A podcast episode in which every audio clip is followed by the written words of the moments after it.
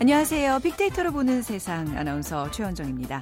경기 불황으로 올 겨울 한파가 더욱 매섭게 느껴진다는 분들도 계신데요.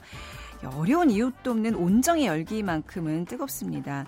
지난해 11월 20일부터 광화문 광장에 세운 사랑의 온도탑 수은주가 캠페인 마지막 날인 지난달 31일 100도를 돌파했고요. 오늘 폐막식을 갖습니다. 이 100도에 도달하는 건 지난해보다 좀 시기는 늦었지만 모금액은 111억 원으로 늘었고요.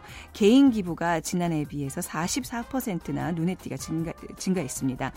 이 월급의 일정액을 나누는 직장인들도 늘고 또 1억 원 이상 고액 기부자 모임인 아너 소사이어티 회원이 급증하면서 작은 사랑이 큰 힘을 발휘하게 된 겁니다. 자, 2월의 일상을 시작하면서 들려온 따뜻한 소식, 이 봄 소식과 함께 마음의 훈풍을 전해주는 것 같습니다. 오늘 빅데이터로 보는 세상에서는요. 화제 이슈들을 빅데이터로 분석해보는 핫클릭 이슈 설왕설래와 라이프스타일과 소비 트렌드를 빅데이터로 분석해보는 시간 빅데이터 인사이트가 준비되어 있습니다. 또 오늘 빅퀴즈 있는 날인 거 아시죠? 방송에 귀 기울여 주시다가 콩으로 혹은 문자로 정답 보내주시면 됩니다.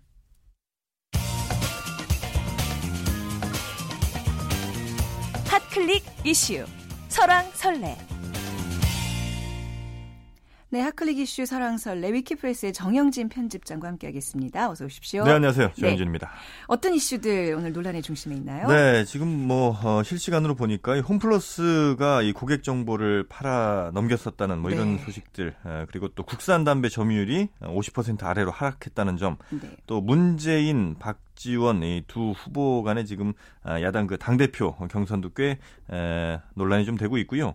사랑의 온도탑, 네, 또 방금 말씀하셨죠. 또 조연아 2차 공판 오늘 있는데 뭐 박창진 사무장이 출석을 한다 이제 이런 관련 검색어도 떴습니다. 네. 또 MB의 비용과 대통령의 시간 이 두 책이 꽤나 지금 화제가 되고 있고요. 네. 아시안컵 준우승과 관련해서 뭐 차두리 은퇴 같은 관련 검색어들이 상위에 랭크되고 있습니다. 네, 오늘 이제 잠시 후에 새누리당 원내대표 선출이 있는데 네. 새정치민주연합 대의원 대회 전당대회도 이제 이번 주 일요일에 있잖아요. 그렇습니다. 네, 그 새정치민주연합 그 대회 어떤 결과가 나올지 뭐 이제 좀 시간이 있기 때문에 좀 예측을 해볼 만한데 네. 어떻게 보시는지요? 글쎄요, 뭐 많은 정치 평론가들도 얘기하고 있고 또 언론에서도 누가 우세다, 누가 뭐 따라잡고 있다 이런 보도들 많이 나오고 있는데 저는 이제 그 순수하게 소셜 데이터만 분석한 내용을 좀 근거로 말씀을 드리자면 일단 그 소셜 분석은 어떤 그 여론조사는 분명히 좀 다릅니다. 그러니까 표집단을 잘 꾸려서 이렇게 조사하는 것과는 좀 다르고요. 그러니까 온라인에서 얼마나 언급이 됐는지 또 긍정적으로 언급됐는지 부정적으로 언급됐는지만 따져보는 것이고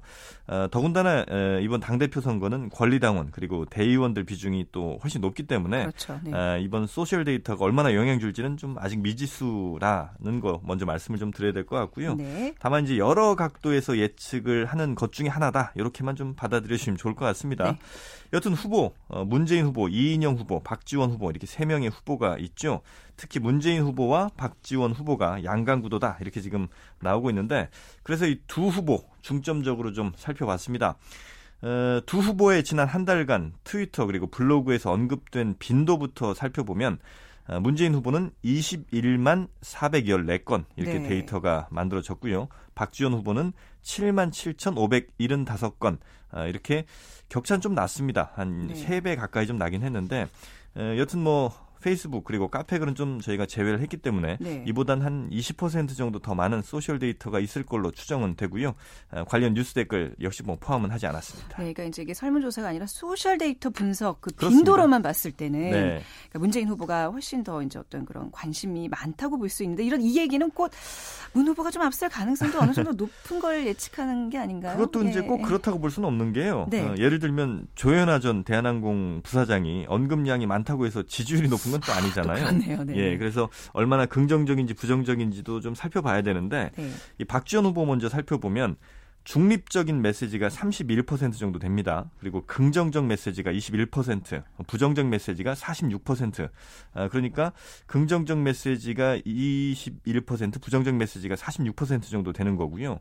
또 연관어들 살펴보면 당대표, 뭐 당원, 친노, 국민, 경선, 김대중, 강한 이런 등의 단어가 많이 올라왔거든요. 그렇게 보면 역시 박지원 후보는 친노 이미지도 있고 또 선거의 강한 이미지 또 김대중 전 대통령에 대한 어떤 그림자 이런 것들이 여전히 남아있는 걸로 보이고요. 반면에 문재인 후보는 중립적 메시지가 18.5%로 굉장히 적습니다. 네. 그리고 긍정적 메시지가 27.6%, 부정적 메시지가 53%. 그러니까 긍정적인 메시지도 네. 부정적인 메시지도 박지원 후보보다 문재인 후보가 더 높다. 결국 호불호가 네. 더 명확하게 네네. 갈린다. 이제 이런 해석이 가능할 것 같고요. 또 관련어들도 살펴보면 대선, 안철수, 또 노무현, 박근혜, 친노, 이재명, 성남시장이죠. 이런 분들이 많이 등장을 했는데 그러니까 사람들이 박지원 후보에 비해서 더 자주 등장했고요. 문재인 후보가. 네. 특히 그 노무현 전 대통령, 박근혜 지금 대통령 등이 자주 등장하는 것도 좀 흥미로운 점들이었다. 두 분 다 친노의 이미지가 네. 있습니다만 네. 대표적으로 등장하는 사람은 박지원 후보는 김대중, 또 문재인 후보는 노무현이다. 이런 네. 차이는 있었습니다. 네. 그러니까 보통 이런 전당대회 같은 이벤트에 좀 지지율을 기대하는 네. 상승을 기대하는 컨벤션 효과라 그러잖아요. 이런 걸 보통 하게 되는데 이번에도 좀 효과를 볼까요? 뭐 물론 이제 어느 정도 있을 거라고 이제 다들 네. 예측을 하시는 것 같고요. 이 전당대회가 대체적으로 국민들의 관심 자체가 좀 높아지는 어떤 네. 계기는 분명히 좀 될 것 같은데 그렇죠. 네. 역시 뭐 8일이 돼봐야 어느 정도 될지 얼마나 국민들이 또 관심을 가질지는 좀 알 수 네. 있지 않을까 이렇게 네. 예측됩니다. 요즘 국민들이 좀 관심 갖는 분야 중에 하나가 바로 이명박 전 대통령의 회고록 네. 오늘 이제 그 발간이 된다면서요. 그렇습니다. 예. 근데 이와 반대로 또 다른 책이 같은 시기에 출간되는데 네. 아 혹시 이것도 좀 재밌는 예측 같아요. 판매 부스 어디가 더 앞설까요? 글쎄요. 일단 뭐 오늘과 네. 내일 이렇게 나란히 출간이 된다고 하죠. 네. 미국 같은 경우는 대통령 회고록이 엄청난 베스트셀러입니다. 네. 뭐 수백만 부가 팔리기도 하고요. 빌 클린턴 전 대통령이 선인세만 100억 원 받았습니다. 아이고, 1,000만 달러 예. 이렇게 받았거든요. 그리고 아내인 힐러리 클린턴도 1,400만 달러. 어마어마한 선인세만 네, 그렇습니다. 네, 네. 그러니까 수백억 원을 이 사람들은 책 한 권씩 쓰는 걸로 받은 셈이고요. 네. 우리나라 전임 대통령들 좀 살펴보니까 노무현 전 대통령의 회고록이 16만 부, 김대중 전 대통령 회고록이 10만 세트, 1, 2권으로 돼 있는데 한 10만 세트 정도 판매가 됐거든요.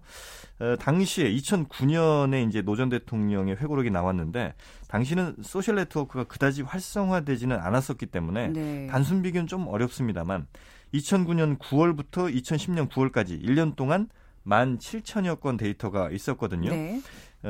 일단 뭐 그 추모 분위기가 좀 강했기 때문에 부정적 메시지는 거의 없었고요.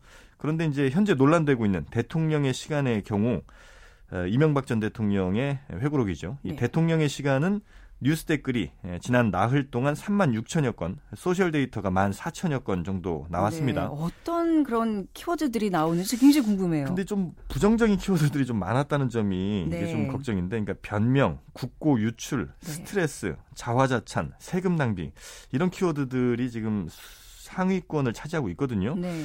물론 이제 이러한 논란 자체가 부정적이든 긍정적이든 관심의 척도로도 읽혀지기는 하기 때문에 판매 부수 자체는 좀 늘어날 수도 있지만 최근에 출판시장 불황이나 네. 부정적 여론의 척도를 고려해보면 아마 전임 대통령들, 그러니까 노무현 전 대통령이나 김대중 전 대통령의 그런 판매량에는 좀 미치지 못하지 않을까 네. 이런 예측은 가능할 것 같습니다. 네, 그러니까 이명박 대통령의 시간 어제 발간돼서 이제 시중에 이미 풀렸다고 하는군요. 네, 그럼 이제 뭐 오늘부터 이제 본격적으로 이제 판매가 되긴 하겠죠. 근데 이게 어떤 부정적인 어떤 그런 생각 가지고 있는 사람들이 이 책을 실제로 구매할 의사가 있는지 이것도 굉장히 궁금하고 여기에 반대되는 MB의 비용이란 책에 대한 기대 사람들이 어느 정도 갖고 있는지 그것도 좀 알려주시죠. 네, 일단 뭐 대통령의 시간이란 책에 맞춰서 출간되는 MB의 비용 뭐 홍보 효과는 꽤 클 것 같습니다. 서로 같이 나온다는 것만으로도 말이죠. 네. 그리고 뉴스 댓글 양으로도 포털 3사에서 지난 이틀 동안 9,000여 개 댓글, 또 SNS에서 2,900여 개 데이터가 생산이 됐거든요. 네. 물론 이제 온라인에서는 대체로 좀 비판적 목소리가 늘 높다는 건 제가 말씀을 좀 드리는데 네네. 이 회고록에 좀 비판적인 이 책에 대해서는 호감이 좀 그래서 좀 더 많았던 것 같고요. 그러니까 진실이라든지 뭐 환영, 기대 이런 긍정적 메시지는 좀 있었거든요. 다만 이제 이 내용들이 이 긍정적인 내용들이 구매로 이어질지는 좀 지켜봐야 될 것 같고, 근데 이런 점 하나 있습니다. 대체로 네. 온라인 음원, 영화 티켓 이건 호불호를 떠나서 빈도수로 대체로 판매량이 결정되는 경우가 많거든요. 네. 국제시장 역시 마찬가지였고요. 가수들의 어떤 그 음원 같은 경우도 논란의 크기가 매출을 결정했지 호불호는 큰 영향을 받진 않았습니다. 네네. 그래서 아마도 대통령의 시간이 MB의 비용보다는 조금 더 판매 부수에서 앞서지 않을까 조심스럽게 예측해봅니다. 네. 그래서 많은 사람들이 이명박 전 대통령의 회고록이냐 아니면 MB의 비용이냐 어느 것이 더 앞설 것이냐 또 어느 것이 더 파장력이 있을 것이냐에 대한 어떤 예측은 굉장히 많이들 하는 것 같습니다. 자, 오늘 말씀 잘 들었습니다. 네. 감사합니다. 네, 위키프레스의 정영진 편집장과 함께했습니다. 자, 오늘 월요일 여러분의 그 이제 퀴즈 참여가 있는 시간입니다.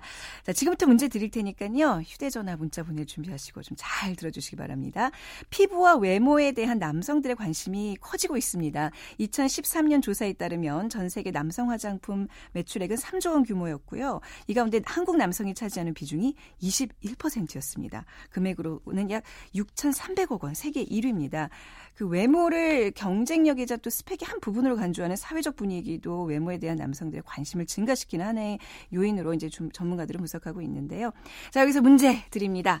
이렇게 패션과 미용에 아낌없이 투자하는 남성들을 무슨 족이라고 부르는데요. 자, 1번 인디언족, 2번 몽고족, 3번 알뜰족, 4번 구루밍족. 네, 여기 좀 힌트를 드리면 마부, 구름이 이게 말을 빗질하고 목욕시키는 데서 유래한 그런 단어입니다. 자, 정답 아시는 분들 지금 문자 주시면 되는데요. KBS 라디오 애플리케이션 콩으로 들어오셔서 정답 남겨주셔도 되고요. 휴대전화 이용하시는 분들은 지역번호 없이 샵 9730을 누르시고 샵 9730입니다. 문자 남겨주시기 바랍니다. 짧은 글은 50원, 긴 글은 100원의 정보 이용료가 부과되고요. 정답자 중에 한 분 선정해서 저희가 3만 원 상당의 문화상품권 드리겠습니다. 많은 참여 부탁드립니다.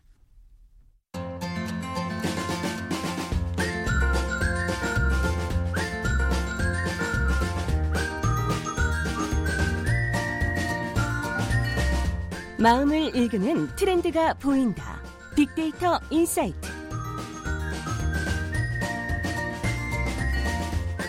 라이프스타일과 소비 트렌드를 빅데이터로 분석해보는 시간입니다. 마음을 읽으면 트렌드가 보인다. 빅데이터 인사이트. 오늘도 타파크로스의 김용학 대표, 문화평론가 하재근 씨와 함께합니다. 두 분 어서 오십시오. 네, 안녕하세요. 네, 자, 오늘 어떤 주제로 얘기 나눠볼까요? 우리 최원정 아나 분석께서는 핫플레이스 그럼 어디가 많이 생각이 되세요? 저야 뭐 글쎄요. 요즘 뭐 홍대, 저는 홍대 근처를 좀 많이 가는 것 같고요. 그 외에는 잘 모르겠는데. 네, 그렇죠. 보통 사람들이. 연남동 이런 데도 좀 요즘 많이 뜨고 있죠. 연남동을 말씀하시는 거 보니까 트렌드 세터에 가까우신데요. 그런가요? 네. 사람들이 예쁜 옷을 사려면은 홍대를 많이 가고요. 네. 혹은 이국적인 분위기를 원할 때는 이태원 같은 데를 많이 가죠. 네. 홍대나 이태원이나 혹은 뭐 가로수길이나 압구정동 그러면 우리가 흔히 알고 있는 핫플레이스라고 생각이 되는데 최근에는 새로운 지명들이 많이 생각이 됩니다. 예를 들어서 경리단길이나 연남동 혹은 서천골목 같은 데를 얘기를 할 때 최근에 뜨고 있는 핫플레이스라고 얘기를 하는데요. 그럼 이런 핫플레이스들이 어떤 이유로 뜨고 지는지 그 원인을 한번 살펴볼까 합니다. 네, 아, 오늘 굉장히 재밌는 시간이 될 것 같네요. 대표님이 이런 데 자주 다니세요? 네, 저는 즐겨가는 편입니다. 아, 그러세요? 네. 아, 하재근 씨야 이제 어떤 뭐 문화 평론가 입장에서 이렇게 트렌드를 읽어야 되기 때문에 제가 보기에는 뭐 항상 패션도 그렇고 이런데 자주 이렇게 출몰하실 것 같은데.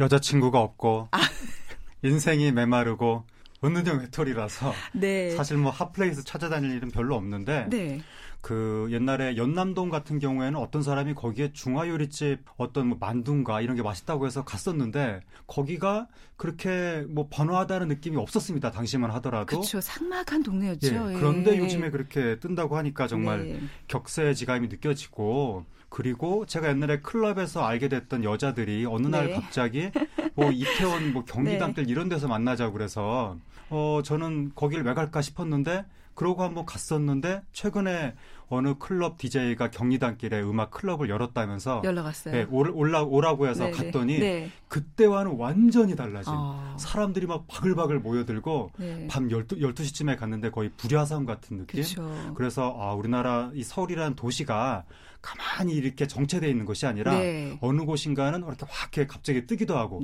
어느 곳인가는 조금 잦아들기도 하고 굉장히 역동적인 도시의 움직임이 있구나라는 걸 요즘에 좀 느낄 수가 있습니다. 네, 뭐 불과 1, 2년 어디 해외 연수라도 갔다 오면 정말 뭔가 지형이 싹 바뀌어 있는 게 느껴진다고들 그렇습니다. 하잖아요. 근데 김 대표님 이렇게 새로운 것들 핫플레이스로 주목받는 원인들이 좀 궁금한데요.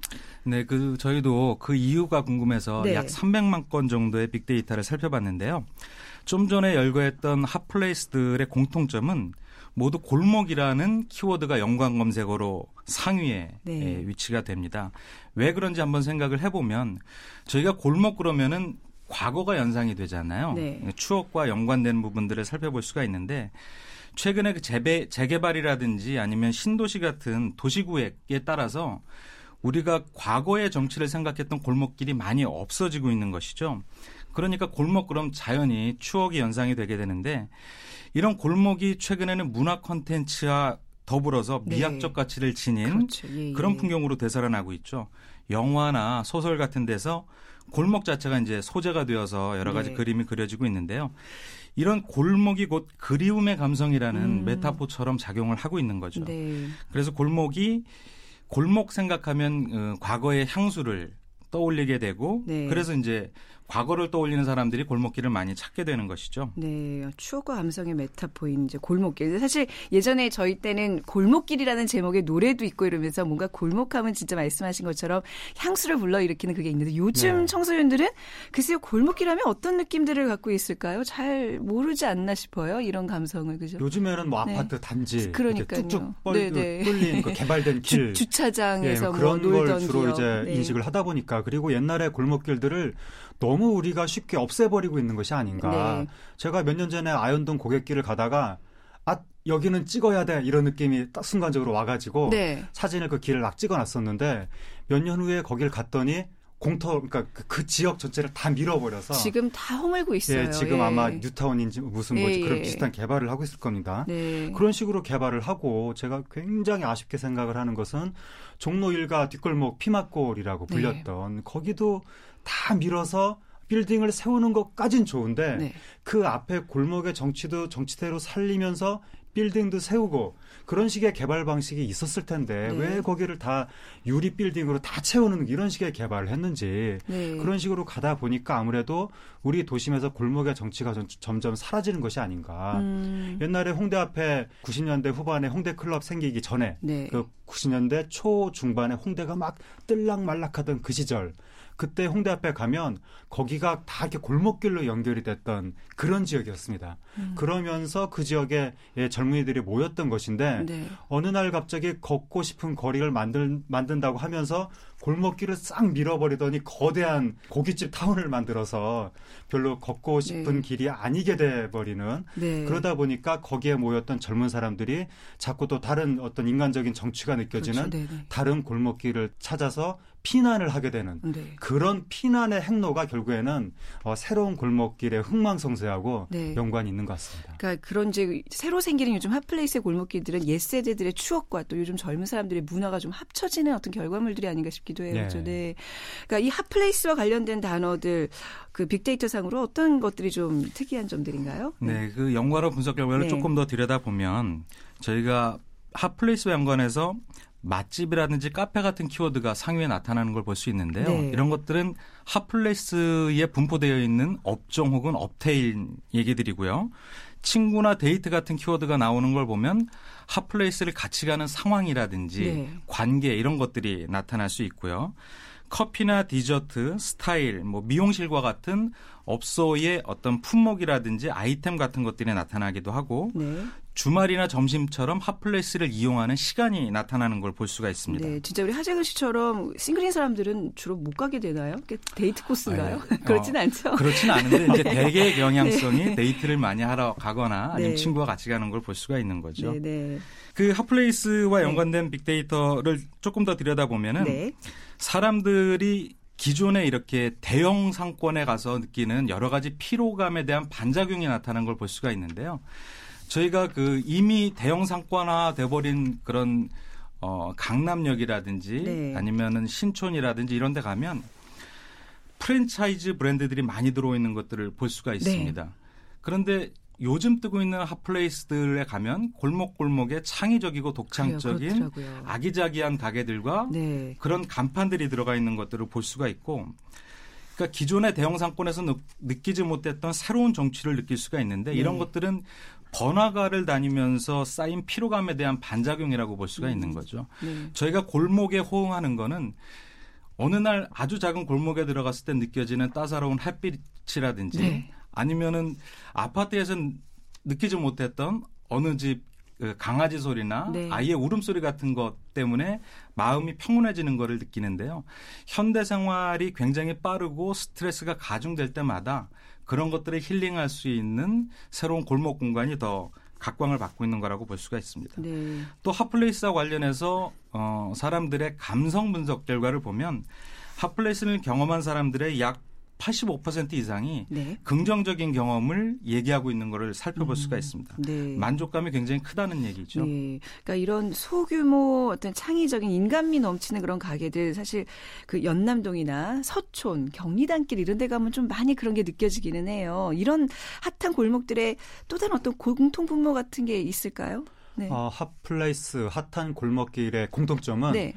기존 번화가 주변의 미개발 골목이라는 공통점이 있습니다. 네, 그러니까 미개발 골목이라고 해도 관광버스 타고 가서 찾아가야 되는 곳은 안 되고 기존 번화가 주변에 붙어 있으면서 아직 사람들이 발견하지 못한 곳. 그래서 그 지역은 가격이 싸고 여러 가지 좀 이렇게 아기자기한 여지가 아직 남아있는 곳. 그런 곳에 조금 이 자유분방한 개성을 가진 젊은 창업자들이 가서 가게들을 이제 만들기 시작하는 겁니다. 그러면 거기에 가장 먼저 민감하게 반응을 하는 사람들이 주로 이제 20대, 30대 여성들, 특히 전문직 종사자들이나 아니면 조금 감각적인 일을 하는 뭐 예를 들어서 뭐 디자이너들이라든가. 그래서 저도 클럽에서 알게 된 그 여자들이 어딘가를 가자고 하면 거기가 몇 년 후에 뜨게 되는 그런 일이 이제 벌어지는 건데. 클럽 세대가 아니신 것 같은데 클럽 얘기하시네요. 제 유일한 취미가 클럽이었어요. 그런데 어쨌든 이 남자들이 바글바글한 곳에 여자들은 절대로 가지 않지만 여자들이 많은 곳에 남자들은 꼭 가기 때문에 20, 30대 여성들이 가는 곳이 결국에는 뜨게 되고 그런데 그렇게 해서 너도 나도 거기에 다 몰리다 보면 거기가 결국에는 유흥가가 되고 나중에 그 자리에 남는 것은 대형 프랜차이즈와 고깃집들.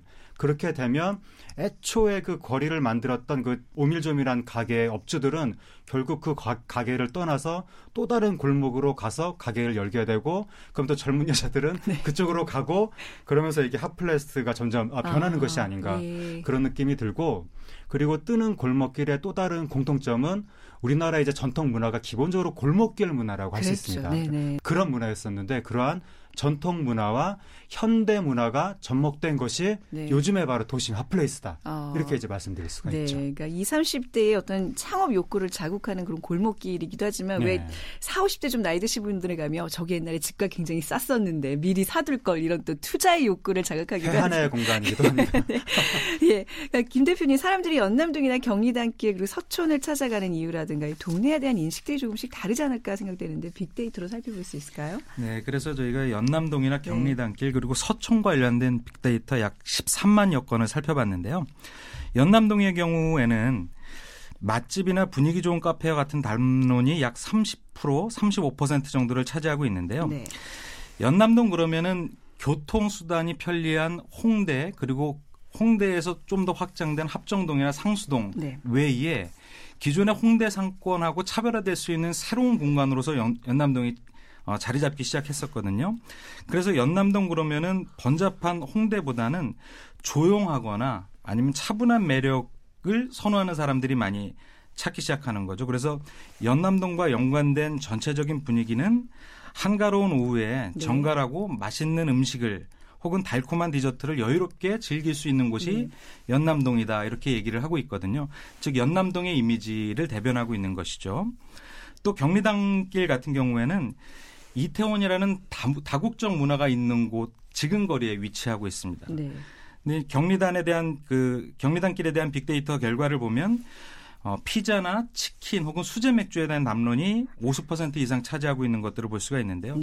사실 경리단길의 최초는 대동강 맥주가 한국 맥주보다 좋다고 얘기했던 영국 기자가 있었는데 그 영국 기자가 경리단길에 수제 맥주집을 차리면서 주변에 수제 맥주에 연관된 집들이 굉장히 많이 자리 잡기 시작했고 또 어떤 그 외국 음식이나 외국 문화에 대한 오리지널리티를 느끼고자 하는 사람들이 이태원 외에 새로운 그리고 차별화된 문화를 느끼고 싶어서 경리단길에 많이 네. 가게 된 것이거든요. 네. 그래서 경리단길 그러면은 수제 맥주라는 연관 키워드가 1위로 나온 네. 그런 특징이 있고요.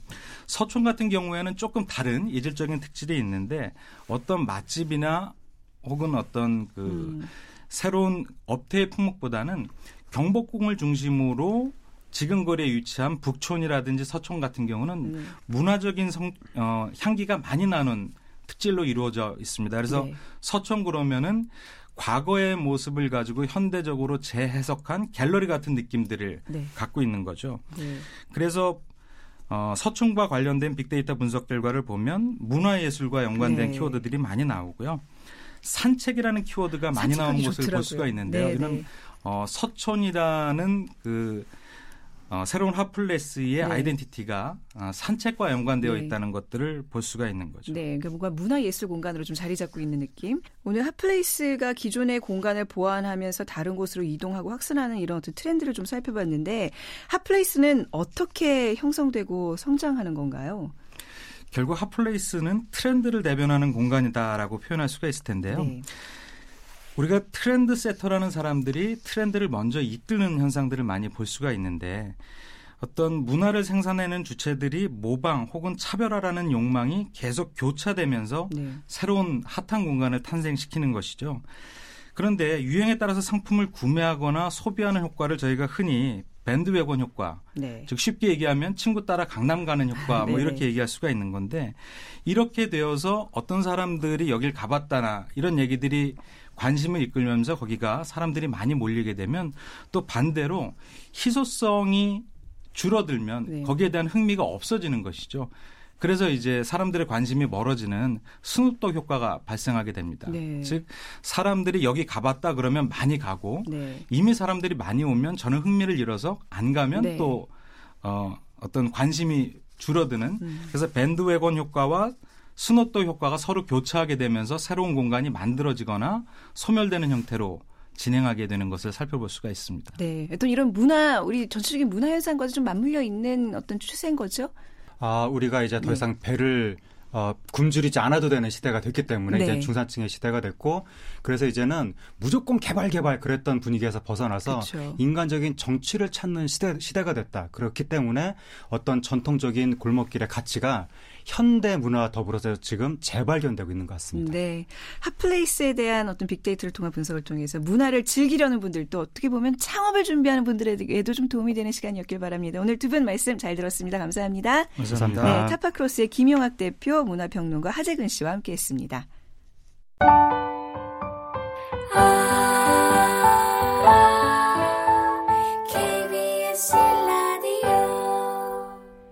네, 3074 뒷번호 쓰시는 분께서 시내 골목길, 요즘 시골길도 대형 프랜차이즈 간판이 즐비합니다. 또 지역의 핫플레이스도 좀 소개해 주세요 하시면서 방송 함께해 주셨습니다. 자, 오늘 빅퀴즈 정답자 얼른 발표해 드려야 되겠네요. 오늘 문제는 최근 패션과 미용에 아낌없이 투자하는 남성들 맞추는 문제였는데요. 4번 그루밍족입니다. 자, 9651 뒷번호 쓰시는 분, 최원정 아나운서 우리 친정 아버님이 팬이십니다 하셨거든요. 감사합니다. 그리고 4876님 역시 4번 맞춰주시면서 남친이 패션에 관심 좀 갖게 도와주세요. 상품권 부탁드립니다 하셨어요. 그리고 5789님 그루밍족 50대 남성인데 주름이 걱정되어 아이크림도 사용하고 있습니다. 그리고 5174님 신라시대 화랑들도 화장했다고 하니 역사와 함께 문화도 돌고 도나 봐요 해주셨어요. 4876님께 남친에게 상품권 드리라고 저희가 문화상품권 3만 원 상당의 문화상품권 보내드리겠습니다. 또 그 외에 조민숙 씨, 김순지 씨, 정우경 씨 콩 게시판을 통해서 정답들 많이 발표해 주셨네요. 그리고 오늘 유승민 의원이 새누리당 신임 원내대표로 당선됐다는 속보 전해드리면서 이 시간 마무리하겠습니다. 저는 내일 오전 11시 10분에 다시 찾아뵙도록 하죠. 지금까지 아나운서 최원정이었습니다. 고맙습니다.